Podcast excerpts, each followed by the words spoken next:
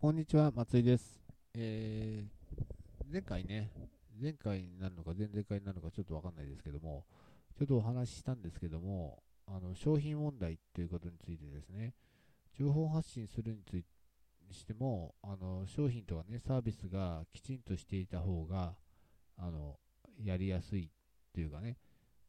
情報発信のね、軸ができますんで、その商品やサービスを提供したい方に向けて、情報を発信していく、語りかけていくということをした方がね、やっぱりなあのやる側としてもね、発信する側としてもね、あのこのちゃんと情報が伝えられると思うんですよ。なのでね、あのできればビジネスで情報発信を活用したい、インターネットを使ってね、情報発信していこうっていう場合は、やっぱりね、あのどんな人にとか、この商品、このサービスをどんな人に、えー向けてね、あの使っていただきたいのか、どんな困りごとを解決するから、こんなに素晴らしいから使っていただきたいんだよっていうことをね、念頭に置いて情報発信っていうのを組み立てていくと、だいぶね、あの楽にというか、えーできると思い、えーあのビジネスをね、進めていくことができると思います。でもね、あのそその上でね、えー商品、その商品とかサービスがね、優れたものである、お客様の困りごととかね、ニーズをね、きちんと解決する、できるものであればあるほどね、インターネットの情報発信っていうのは力を発揮するわけですよ。っていうのは、あの、まあ、情報を発信していくと、やっぱり人はね、集まってくるわけですよ。アクセスが集まってきて、ホームページとかね、その、発信している情報に対してアクセスが集まってくるんですね。そのアクセスが集まってきたところに、この、こういうのがあるよ、ああいうのがあるよ。しかもね、あの、インターネットで情報発信すると、必然的にその情報発信してる内容に、あの、合ったお客さんが来るんですよね。だから、こんなお客さんに、こんな困りごとを抱えてるお客さんにと思って情報発信すると、自然とですね、そういうお客さん、お客さんというかね、そういう方が集まってくるはずなんですよね。それで集まってきたお客さんにこんなのありますよって見せると、見せただけでね、売れてくんですよね。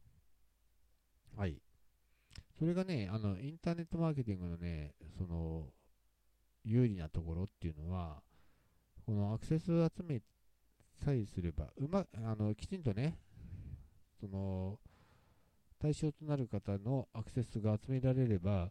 この見せるだけでね、商品が売れていく、サービスが売れていくっていうことが作れるわけですよね。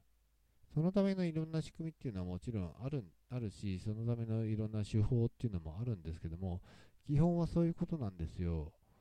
なので、まずは、まずはというか、ま、まあ、その、商品やサービス、ビジネスの根幹となる商品やサービスがきちんとあって、その、まあ、商品やサービスのね、完成度っていうのはある程度あると思うんですけども、完成度が高ければ高いほど、あの、情報発信して買ってもらった時にね、利用してもらった時に満足度が高まる。つまり、その、ビジネスのサイクルをね、作っていくことがやりやすくなるんですよ。はい。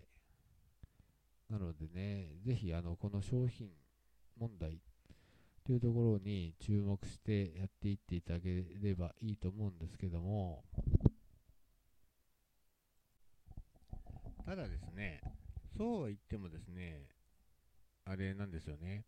あの自然界の法則っていうのがあって、28の法則って聞いたことありますかね ?28 の法則。20%、例えばね、よく出てくるのはアリですよね。アリの働き、働きアリっていうのは実は20%が、その8割方は、あの、まあ、あんまり何もしてないと。それでね、じゃあっていうことで、その2割の8を取り除くと、残った8割の中の2割が働き出すっていうんですよね。これ不思議な現象なんですけども、実はですね、マーケティングの世界にも同じことが、同じ現象が大体起こるんですね。はい。例えばね、マーケティングっていうかな、あの、マーケティングっていうかね、商品をね、例えば売った時にですね、あの、まあ、例えば10人の方が買っていただいたとしますよね。すごい満足した、すごい役に立ったっていう人は、大体ね、10人いたら2人なんですよ。で、残りの、えー、8人のうち、まあ、ほとんどが、まあ、商品自体がそそこそこのね、クオリティであれば、まあ、まあ、まあ、良かったねっていう反応で、なんとね、そのうちの2人はね、いや、あんまり役に立たなかったっていうんですよね。まあ、大体ね、あの、統計を取るとこういうことになるらしいです。あの、まあ、20、まあ、28の法則で20%対80%なんですけども、それをね、細分化していくと、20%は非常に満足すると。中間的な60%っていうのは、まあまあ、かもなく不可もなくみたいな感じで、あとね、なんと2割はね、あまり満足しないっていうことがね、起こるらしいんですよ。これね、あのー、まあ、皆さんね、売れてる商品の場合は隠してますけども、なんか実は大体こうなってるらしくて、すごい売れたっていう商品もね、本当に満足して使い続ける人っていうのは2割ぐらいとかね、いうことらしいんですよね。で、まあなんか、あの、会社の経営とかも、大体あの、会社の経営をね、支えてくれてる売り上げの高い、えー、お客さんをね、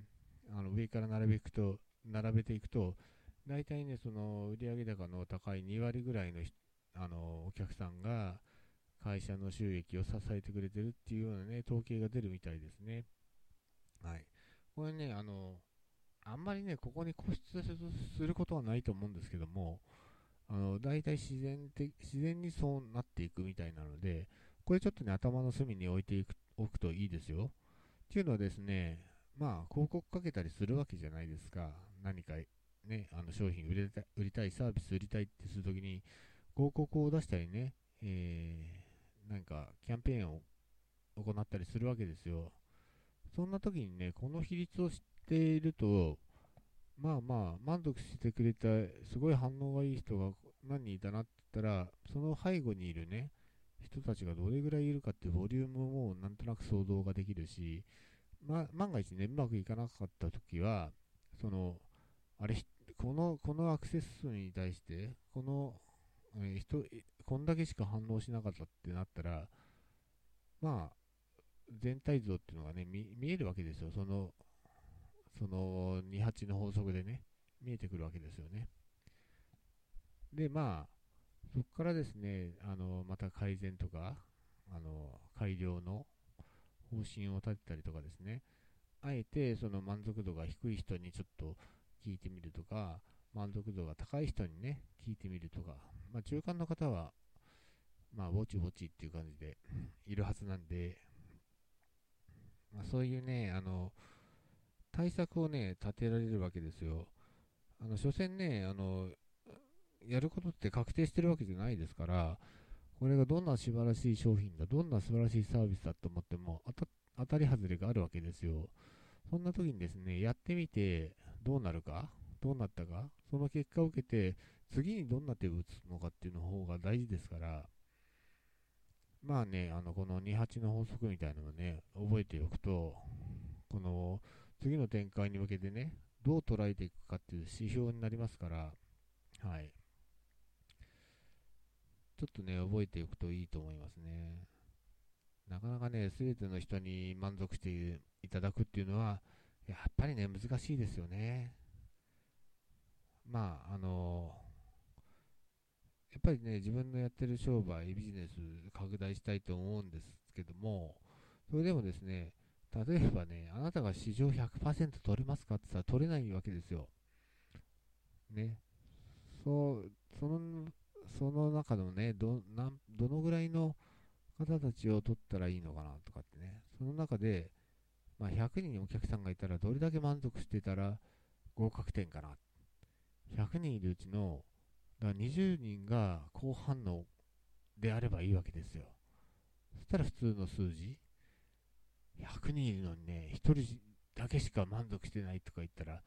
ちょっとまずいかもしれないですね。そういった指標にも使えるんで、この28の法則覚えておくといいと思います。